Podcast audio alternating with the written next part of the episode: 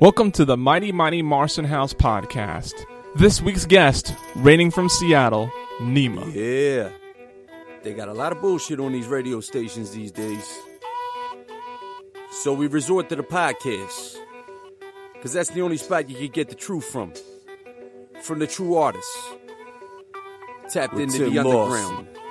Let's, Let's go. go. 30. Yeah. Trying to delve in the mind of an artist who's honest, who ain't trying to market the nonsense. We on this. Planning for all this it offers is awesome, and y'all done listening to awful and awkward songs in rotation on stations that lost its creativeness. Ain't it a shame that it's all come right to an end? But we all must seek to reach a mighty, mighty Marsten with Lawson ENT. Shit. What's going everybody? I am Timothy Lawson, your host for Mighty Mighty Marsten House, a podcast collaboration between Lawson Entertainment and Marsten House Recording Studios in Philadelphia. Thank you so much for taking the time to listen. This week is going to bring us Seattle native Nima. I met Nima about a little over 10 years ago uh, shortly before I went to Marine Corps boot camp, he was peddling albums in front of a mall in Seattle. I met him there, copped his album, and I've been a fan ever since. And so it's a real privilege to be able to be able to bring him onto the program and talk to him about his music, how he got introduced to hip hop. We're going to learn about his collaborations with Twista and Joe Budden and Jagged Edge, and how he's been able to connect with Tech N9ne and and other artists that have really helped him grow in his career uh, and his development. So it's a really cool conversation, and Nima's just a really cool guy. So, so stoked to be able to have him on the show. No real news out of Marsten House other than check out some of the newer ciphers that they've released on Marsten House YouTube page, youtube.com slash Marsten X House. And of course, you can follow them on Twitter at Marsten House, M A R S T E N, Marsten House. Thank you for taking the time to listen. Enjoy. All right, what's going on, everybody? This week I have Seattle hip hop artist Nima. Sir, welcome to the show. And I'm a dad also, if in case anyone was wondering. I'm a dad also. You're a dad. Yeah, I want to be the best father alive. The, which one do you think you're better at at this point in your, uh, in your life? Man, shit! Don't ask my don't do not ask my kid's mom that because she'll give you a bad answer for both of them. She, she, she is not impressed with any of my records, but that's okay. Uh, well, I um, I'm a fan, so I, I suppose that that's something, right? Yeah, I'm a fan of you. I I think you're awesome. Well, thank you, thank you very much. Yeah, I like how yeah. I like how we're patting each other's back real quickly here. I like that. It's good. It's good. It's really good. Yeah, so Nima, I, I gave a short intro uh, about you uh, at the at the top of the show. We're into the interview now. What I don't know if you remember that. I I don't know if I've told you this. I may have mentioned it on Twitter before, but you and I have actually met before. I recall very vaguely, but the thing is, uh, like I already, my head is in a million different places a thousand times, and and it's crazy because I know that me and you have a past relationship. I didn't know what you went through and and the things that you've overcome in your life, and I just think that's really incredible. Uh, and it's inspirational. Like it makes me want to get up in the morning and go kick some ass. Uh, can I say that on the air? Is that allowed? You absolutely can say that on the air. Okay, great. Yeah, but that's kind of how I feel. It's just really incredible. Like as long as we've known each other, and I never knew that, and then I and I learned that about you, and I was just like, wow, my man did that. That's crazy. Yeah. So the uh, to to give a little bit of context for the listeners, the like a week before I went to Marine Corps boot camp, I me and my friends were wandering around Seattle as like a last day out or whatever, and we ran into you and another dude that like in front of some mall, I think. Uh, and you were you were slinging your records, and we were in a good mood. We listened to one of the songs, we liked it, we copped one of them, and I've been a friend, I've been a fan ever since. And then we we connected shortly afterwards. We've been uh, corresponding since then. That's really great. I mean, that's what I do. I've, I've sold a ton of records hand to hand. I really believe in the in the face to face communication now. It's it's evolved a little bit because because of technology, and it actually has benefited me because if I'm in public now and and someone asks me for a record, you know, nine times out of ten now I'll just be like, hey man, go you know, Spotify, you know, YouTube, Yeah. iTunes, you know, whatever. Um, but it's just, it's still like the general principle and the general concept of meet someone face to face, shake their hand, you know, give them, give them five minutes of your time because you're never going to see them again. And I just really ride with that principle. And I definitely think, uh, that has a lot to do with, you know, my success. I think everyone has their own formula and there's, there's obviously a thousand ways to do something and be successful at it. But I just, I just really, really believe in, in just really building with people and, and, uh, you know, cause I've met some really amazing people that way. Like I have met a lot of really cool individuals just from being out in the streets, being out at events, and just talking to people. And it's really, it's it's a good thing. It's good for my Yeah. ego too. It's good for my ego too. so before we get into the the flow of questions, I do have something uh, to ask uh, off of what you were just talking about.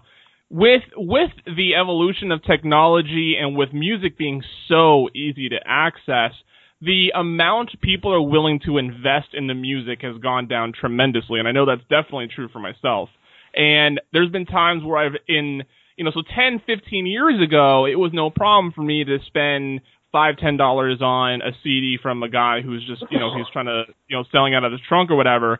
But now, like re- a couple years ago, I was in Vegas and the guy was trying to sell his six track EP for 15 bucks. And I was like, dude, I don't even pay $15. is unacceptable. Yeah, I was like, I don't I, I would have a conversation with that guy.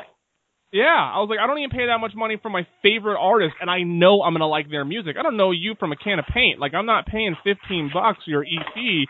And of course, you know, there was a little, you know, he tried to back it up with support local music and stuff like that. I'm like, look, I, I'll support you all day. I'm not investing $15 into six tracks, and I don't, where I'm not even confident I'm gonna like it. So What did you end up Uh, giving him?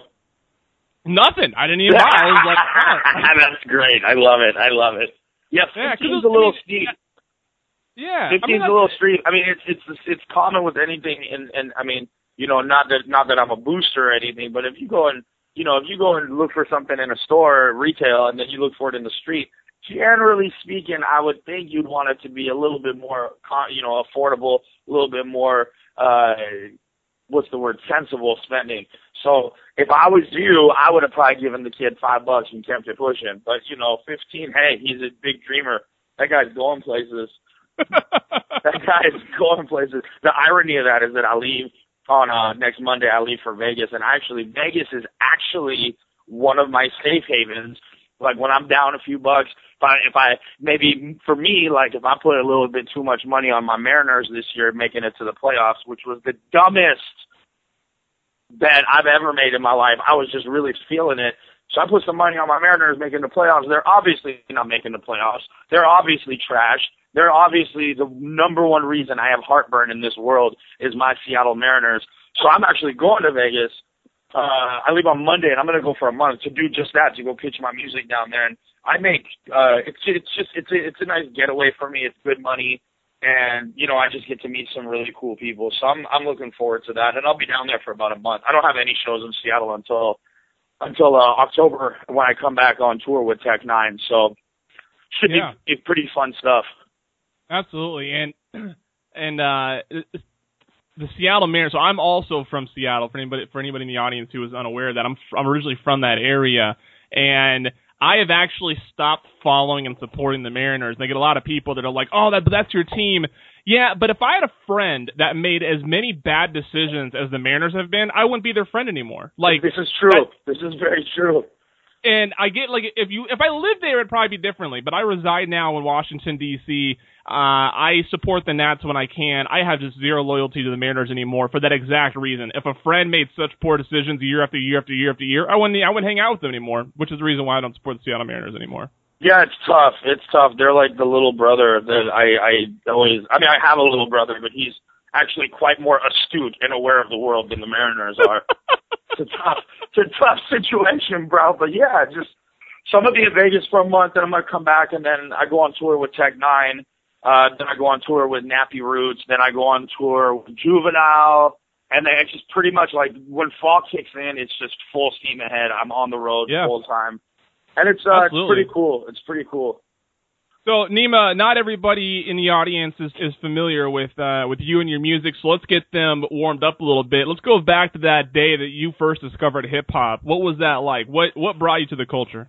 Ooh, I would say I got interested in hip hop music when I heard Tupac All Eyez on Me.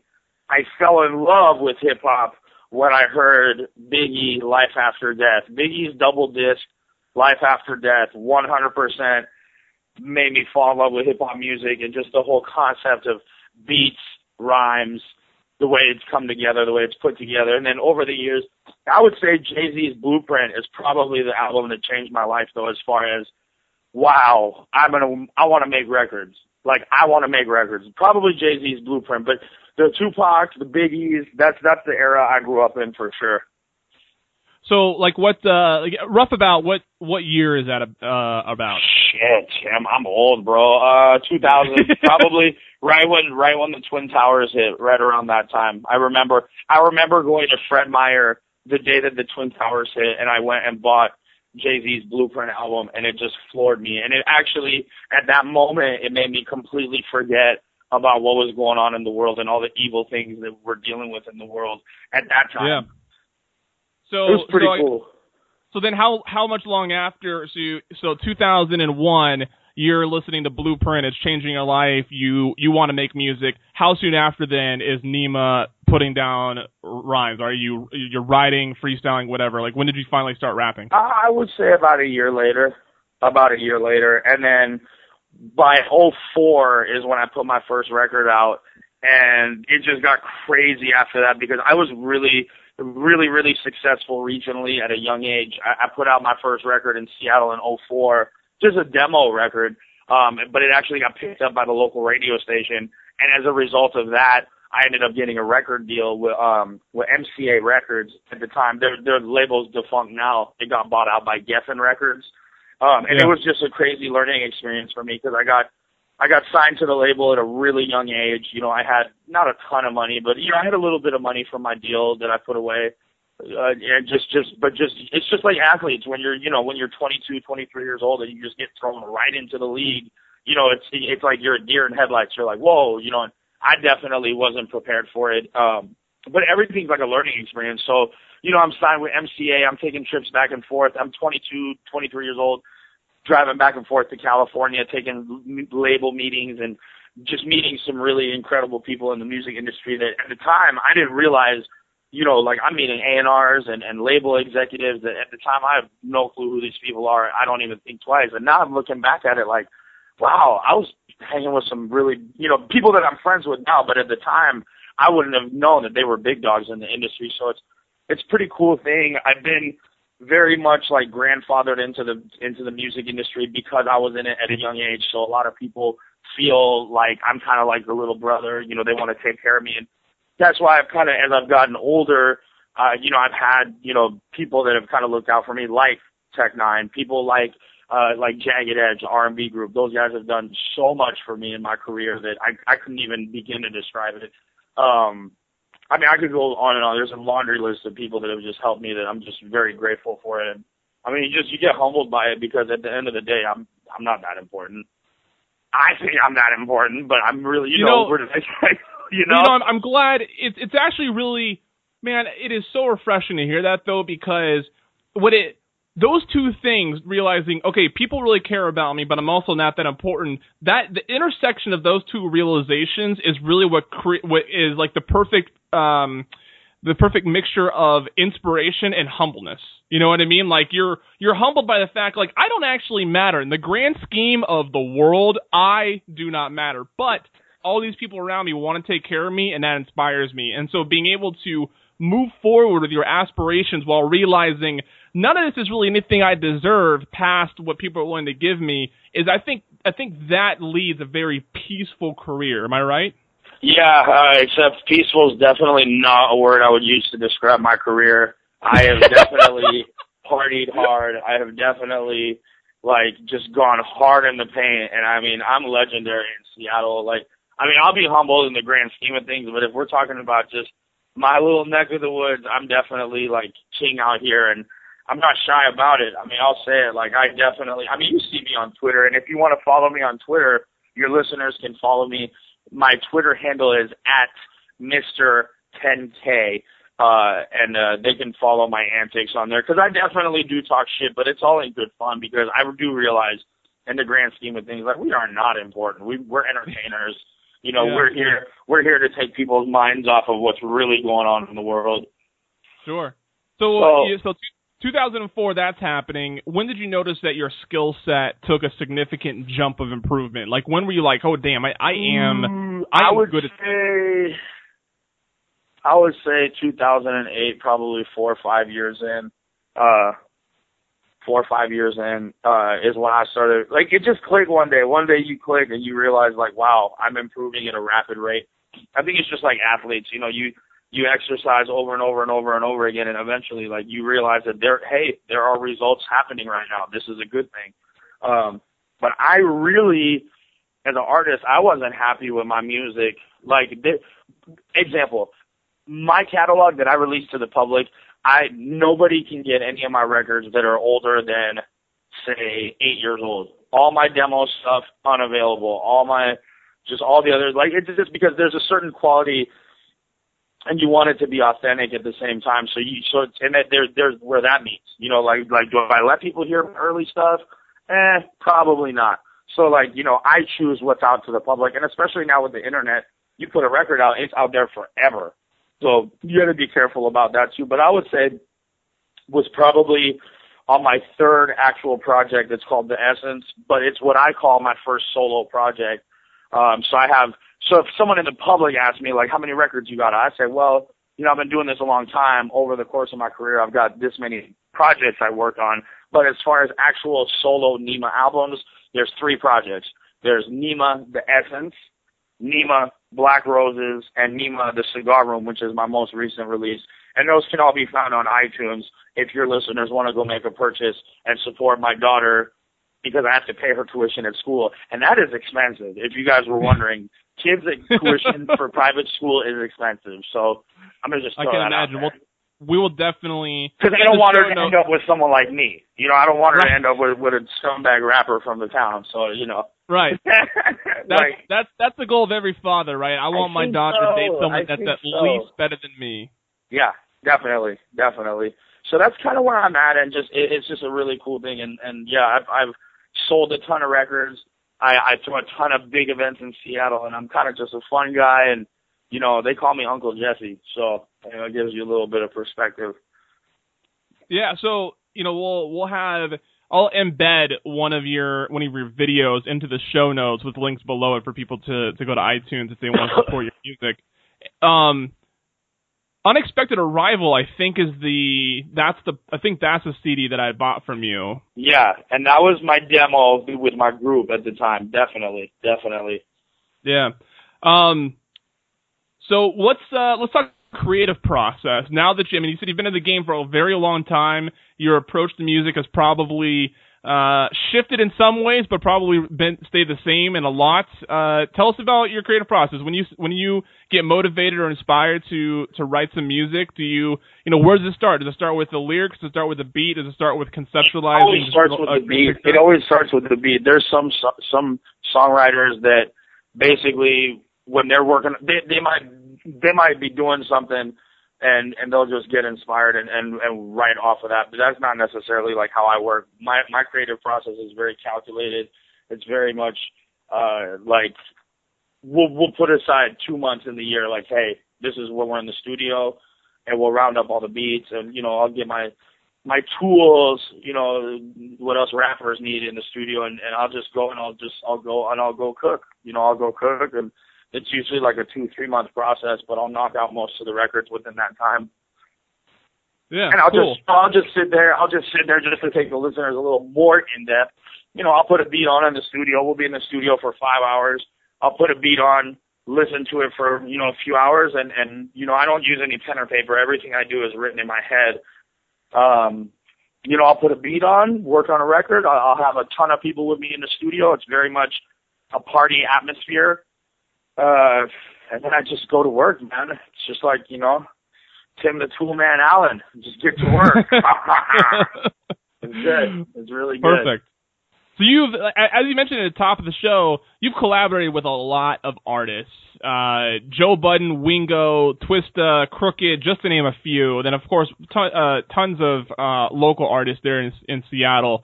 Who notably has been some of your uh, some of the better, not really the better artists to work with, but like ones that were really like a pleasure to collaborate with, where you're both feeding off of each other and really goal oriented on making that track. Yeah, work. definitely. Uh, I mean, like I said before, my relationship uh, with the R&B group Jagged Edge, they're a little bit older, but uh, those guys have been super good to me. Uh, the work I've done with Slaughterhouse, Crooked I, and Joe Budden, those are some really cool songs. Uh, Joe Budden is an absolute monster in the studio. Uh, and then just my relationship with Tech N9ne and all his, and his camp with Strange Music. Anytime I'm in the studio with those guys, it's um, I'll put it to you like this: you'd rather be in the studio with people that you know give a damn about you, rather than just a business person that you're cutting a record with. It's very rarely am I just gonna go do a song with somebody for some money. You know, like I'm, yeah. I'm just that's not really like my style. Now, of course, I'm gonna take the money, but it's not something that I like enjoy doing. I'd rather build with somebody. I'd rather have an organic relationship with somebody where I can say, hey, let's go make a record real quick, and then we go do it. There's no angles. You know what I mean? There's no. It's it's it, you'd prefer to do it that way. You know, but sometimes things do do have to be done on a business level as well, and I understand that. Yeah, I just saw it on Facebook the other day. Uh, Madchild from Swollen Members is, has a you know promotion right now where he's uh, opening himself up to to features and collaborations and stuff like that. And I, you know, you know, I, I'm sure that if there's there's a level of MCs to where no matter whether it's business or not, being able to say that Madchild's on your track is worth something. But I think there, I think at some point, you know, even if you're not bigger than Madchild, you there is a level of of talent and a level of passion for your music where it's like I don't want the people on my on my on my music to be simply a, uh, the result of a business transaction.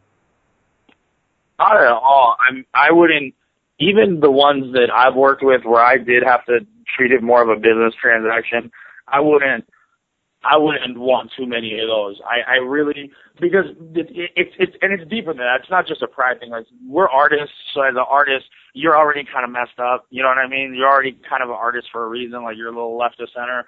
We're all kind of weirdos. So like you'd rather be with friends. You know what I mean? You t- you value Yeah. friendships. I, I guarantee you, every artist in the world values their friends on a very deep level be- and their and their comfort circle. And I mean that's no different for me. I'm pretty sure that's no different than from Madchild. I'm sure that he feels the same way if you ask him the same question. So I mean there is a there's definitely uh, a cutoff. There's sure there's definitely a cutoff Yeah. where you're like, eh, I don't feel Yeah, I mean- comfortable doing this. I'd like you I, point I, out that I ra- can tell you in my career, I have turned down a couple of checks that if if if number one, if if someone saw it and they're like, dude, why didn't you take that bread? And it just didn't feel right. You know what I mean? It just didn't feel right. It wasn't worth it. Not all money is good money. But then here's the flip side of it. A few years down the road, I'm looking back like, ah, I wish I would have took that check. like, so it's kind of like it goes both ways. Like I found myself the other day, like sitting here, like man, I could have used this. I, I'm not gonna say any names. I don't want to like put myself on blast, and I want to put this artist on blast because it's a very, very, very well-known artist. But uh, a few years ago, I had a chance to work on a record, and I felt like the, what they were offering me was kind of below market value, and I was just in a bad mood, and I was like, you know what, I don't want to do the record. I'm good, thank you though. And uh, and but now looking back on it, I'm like, fudge, man, this guy just blew up, and I should have done the record. it is what it is, though. You know, it happens. Yeah. I'll Hey, tell you yeah, off the record. I'll tell you off the record, but because I don't even want to. I can't. I cannot even say it, but it happens. It does happen. So Yeah, I can imagine. Yeah, Um, you know, we'll uh, I'll save that question for the the quick lightning round at the end. yeah, So yeah, it's I- good. I uh, I like getting I like getting into artist music because that's really what this show. This the reason why I do this show is my inspiration on doing Mighty Mighty Marsten House was I want to talk to artists about their lyrics. I want to get into the stories, the inspiration, the meanings behind some of these lines. So Yeah, yeah. Uh, let's go. yeah, so we're um I guess it, it technically isn't in one of your lyrics, but in the beginning of the track "Cigar Room" off of uh, the album with the same name, in the be at the at the prelude of the track. Want to welcome everybody to the cigar room, ladies and gentlemen. Place of celebration. Raise your glasses. Place of accomplishment. Let's go. What what specifically has you experiencing these two feelings during the creation of that album? I uh man, I'm I've been drunk off my own power out here in Seattle, just being able to to maneuver how I want to maneuver, uh, overcoming all kinds of things, overcoming addiction, overcoming debt, overcoming you know uh, my family, you know breaking apart, over just and the, oh, it's it's I, I want to be specific. It's mostly we're speaking internally, at least for me. And if you listen to the whole album front to back, that's kind of what it is. It's it's a it's a it's a overcome of, of the internal struggle. When I first was recording the cigar room, I actually was calling it the cigarette room because back in the uh back in the 40s and 50s, like if you worked at like you know General Mills or whatever, or or any any job that a hardworking man went to, roll his sleeves up every day, they had these things called the cigarette room, which it is basically it's that's what it is. It's a room people just went to go smoke and take a nap or whatever, but they had these rooms where you basically would just be able to get away and breathe, you know, relatively speaking, for a minute. And that's where that whole concept of the project came from. The, it was going to be called the cigarette room, and then it just kind of evolved into the cigar room. And it's just kind of my getaway, my place, you know, and, and it's all of those things. It's not just celebration. It's not just accomplishment. It's all of the things that I talk about in the record.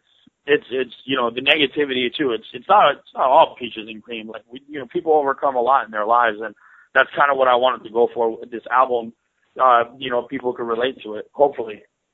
Yeah, absolutely. Moving on to going going back a few years to your album The Essence. Um, you have a track on there called "Listen to the Rain," and uh, one of the lines. Let me spit to the children, tell them to never stop now. The school of life is never too late for a dropout. This ain't no oh, yeah. out. Yeah, so let me, you know, I think that still that stood out to me because I think um, you know, I would like to hear your like what was the inspiration behind that line? Like, how did it resonate with you? And you know, the a follow up question would be: Do you think that you know inner city children are are quick to give up on their own potential simply because they drop out of school?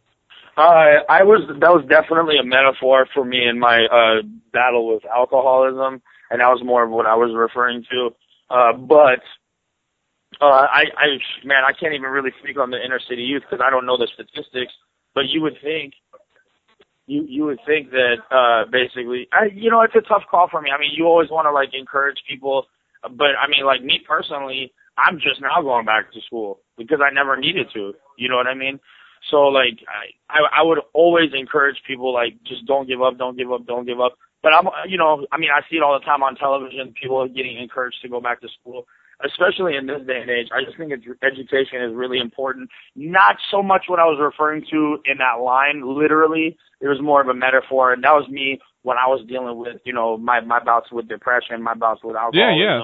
So it was more of a metaphor at the time. But since you're asking, I mean, naturally, yeah, like you want you want people to never give up on education. I, I wish I didn't. You know, I, I stopped college right in the middle of, you know, when I was getting my degree, and I, I regret it now. But I'm going back, and just because I never needed it, you know. But you find out down the road that actually you do need it. You know, it's more than just a piece of paper, bruh. So, so let's like you know, but I don't, I don't want to, I don't want to stray the conversation away from the metaphor that it represents. Tell us more about what was going on and why you felt like that represented your situation. Yeah, definitely. I mean, at the time when the Essence dropped, I was still sitting on a ton of money. I was still fresh off of my breakup with my girlfriend at the time, and I just I ran to a bottle, point blank. I ran to a bottle, and I, in the beginning process of recording that album, uh, I was still pretty much a drunk. Uh, but by the end of that album, I was sobering up to, to enough to the point where I could recognize what my own faults were, and I, and that's when I made that song. So I want to before we get into the the wrap up, um, I do want I want to talk about Seattle hip hop for a little bit. And um, if if any if you ask any average rap fan across America, name me a, a rapper from Seattle, Macklemore is going to be the first answer out of everybody's mouth. As he should be, yes, sir. As yes, sir. As it should be, absolutely. Um, what's unique about that is if you ask someone, name me a rapper from L.A., New York, Atlanta, Houston, you, you know, Chicago, all the other major metropolitan cities where hip hop is is alive and well, you would get a mix of answers. But right, but with Seattle, it's one answer unless someone happens to know that Sir Mix-a-Lot's from Seattle and they want to throw that out there as a joke. Otherwise, it's Macklemore across the board. What has what has that done anything to the the culture there that there is one mainstream representative now uh, that is experiencing huge success? Has that inspired more people in the culture? Has it sort of uh, drowned, uh, I guess, maybe the, the, the new involvement, the new artists? What, what has it done to, to the to the culture there in Seattle as far as hip hop goes? I think for it is a two sided answer. I think for artists that are very brittle and don't have their stuff together and are maybe not feeling so great about themselves, that's going to hurt their ego. But for the people that who have grown up with Macklemore, who have been there the whole time, uh, we all love it, man. We all love that someone's even looking in our city because the natural reaction as a fan of music, if you find a region with one artist that's already popular, the first thing you're going to ask is, hey, who else is popular from out here? I want to hear other artists from out here. I cannot even begin. I'm on one record with Macklemore, and I can't even tell you how how much that's helped my career as far as a trickle down umbrella effect. Uh, it's done nothing but good things. I have nothing but great things to say about the guy. He does a lot more in the community than he gets credit for, and he does a lot more for artists in the community that that they give credit for. Uh, so I I can't really ride with the fact when people are like, well, it, it might may or may not hurt our, our community. No, there's nothing bad about it. It's only good. It's what you do with it as an artist me personally, I'm a self motivator. I'm a self starter. So I'm gonna take what he's doing. I mean, it's look. I mean, it's like a baseball team. If if you went out and you get the best power hitter, and this does nothing to do with the Mariners because they don't get this logic. But let's just say you you're a GM of a baseball team. If you go out and you go and sign the best designated hitter money can buy, and you're like, we're gonna plug this designated hitter. Everyone knows him. He's the MVP of the league, and we're gonna put him in our lineup. Everyone on the team is going to look at that like, wow, we just got better, except for whoever's job he's taken. So there's always going to be that one little snarly like, ah, oh, screw this guy, of course, in everything in life. But for the most part, 99.9%, the team loves him, our city loves him, I love the guy. He's been great to all the people that he came up with. It's only a good thing. It only helps team morale. It only helps city morale. And I mean, I could I can name off in my head right now six or seven specific incidents where just me even being on a song with that guy has helped me out in my career. So it's it's a it's a great thing. It's a beautiful thing. It, I can't I can't I can't even overstate it. It's it's a it's a great situation all around. Very cool. That was a that was a really that was an excellent answer. Um, so the quick uh, the quick lightning round that has no specific. And just for the record, I was not the designated hitter that lost my job. Go ahead. is this commentary on how you're giving up because of his success? No. Um. Uh, if you could, you worked with a lot of artists, but I know there's still more that you'd like to work with. If I could reach out and get any MC from around the world to come do a Nima track, who do you want me to get for you? Uh, not Meek Mill. Um, not Meek Mill. That was, oof, gosh, I'm Meek, Meek Mill raps like there's Novocaine in a random random parts of his mouth. Man, Not like I one just side I just feel really bad for the guy. He got destroyed by Drake, and I, and as another artist, I shouldn't even be commenting on it. But my God, that was brutal. What Drake did to Meek Mill was brutal. Like that's a hardcore. Um, any artist ever in the world, do they have to be alive, or or can just be dead or alive? Yeah, yeah. You, uh, uh, I can maybe I may be able to resurrect some people. Okay, yeah. Let's go. Let, if I could have a jam session for a Nima song and it's all of my favorite people. I would say first you got to go get Jimi, have Jimi come lay down some guitar riffs for us. Uh, I would definitely probably want to holler at Timbaland for a beat. He's probably my favorite producer of all time. And as far as MCs, my natural gut reaction obviously would be go get Jay Z for a track. But I will, I will, for the sake of this answer, I would say, you know what? I would want to do, man, this is so cheesy, but I want to do a record with Drake. I think he makes the best music right now. Okay. Very well. Over a uh, Timbaland beat with Jimi Hendrix on some guitar. Love that. And where do you want to perform that song? What's the what's the what's the fantasy performance location for you? Um, Venue, I city? went and saw Dave Matthews Band at Red Rocks when I was younger, and that's somewhere I'd really like to perform if I was ever on that level uh, to where I could draw that many fans for an event. yeah. That was probably, that was look, Dave Dave Matthews at Red Rocks was probably the best live music experience I've ever had. I can imagine. I've uh, I've asked this question to a handful of people, and I think you would actually be able to answer it best since you've worked with a couple members of Slaughterhouse. If you could get on a Slaughterhouse track, but you had to replace one of the four guys on the I'm not track, answering that. No, I'm not. Who- who are you taking- who are you taking off the track for your opportunity to get on it? No, I'm not doing it. I can't. I know those guys. They're gonna call me pissed off. I'm not gonna answer that. But I would say that I would say uh I would say don't put me on any songs they have with Eminem because that's that's just too much pressure. Um Uh, alternative question: Of the songs that they've put out, which one do you, which one have you heard wishing that you could have gotten a, a, a verse on? the BET cipher. That BET cipher they did was was absolutely nuts, and I and I actually was watching that like, man, I wish I was on this. Uh, the same thing with the strange music BET cipher a couple of years ago. That was something that I saw that I was just like, man. But to give you an alternative answer, any song that's out right now that I wish I was on, I would say the the Speedom with uh, Krizz Kaliko, Eminem, and Tech N9ne. That's a song that I wish I could have jumped on. No doubt about it. And I would have, and I could have handled my business accordingly. like that. So uh, you just you just texted me um, the the flyer for a tour you're about to hop on with Tech N9ne. Tell us about that. Yeah, so uh October 18th, we're gonna kick it off in Seattle, hopping on the road with the boy Tech N9ne, Big Brother, and uh, we're just gonna really do incredible things. It's gonna be beautiful, and I'm very excited. I work with these guys nonstop, and it's just it's not even business at this point. It's family. It's great. I love it. Yeah, absolutely. So at, at the end of every track, or at the end of every podcast, I do a feature track of the artist that's on.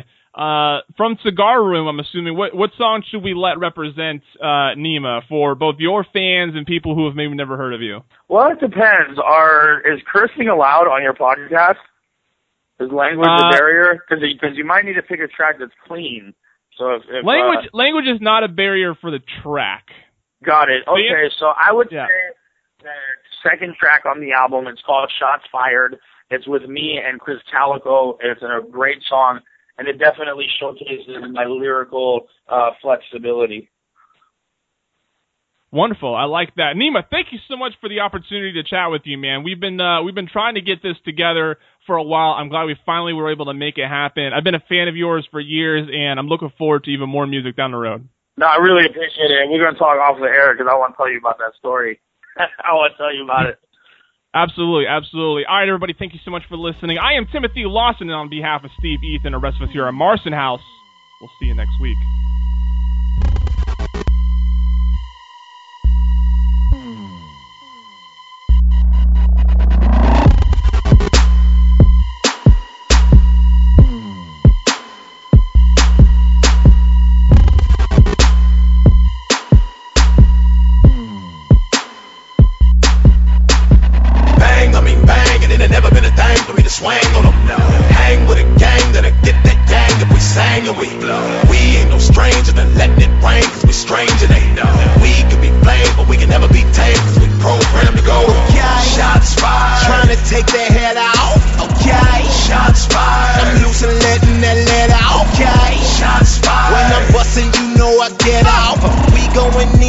In, once you pull the pin, we set out bang. Hey, Charlie, I got this. It's your boy Nima checking in Seattle.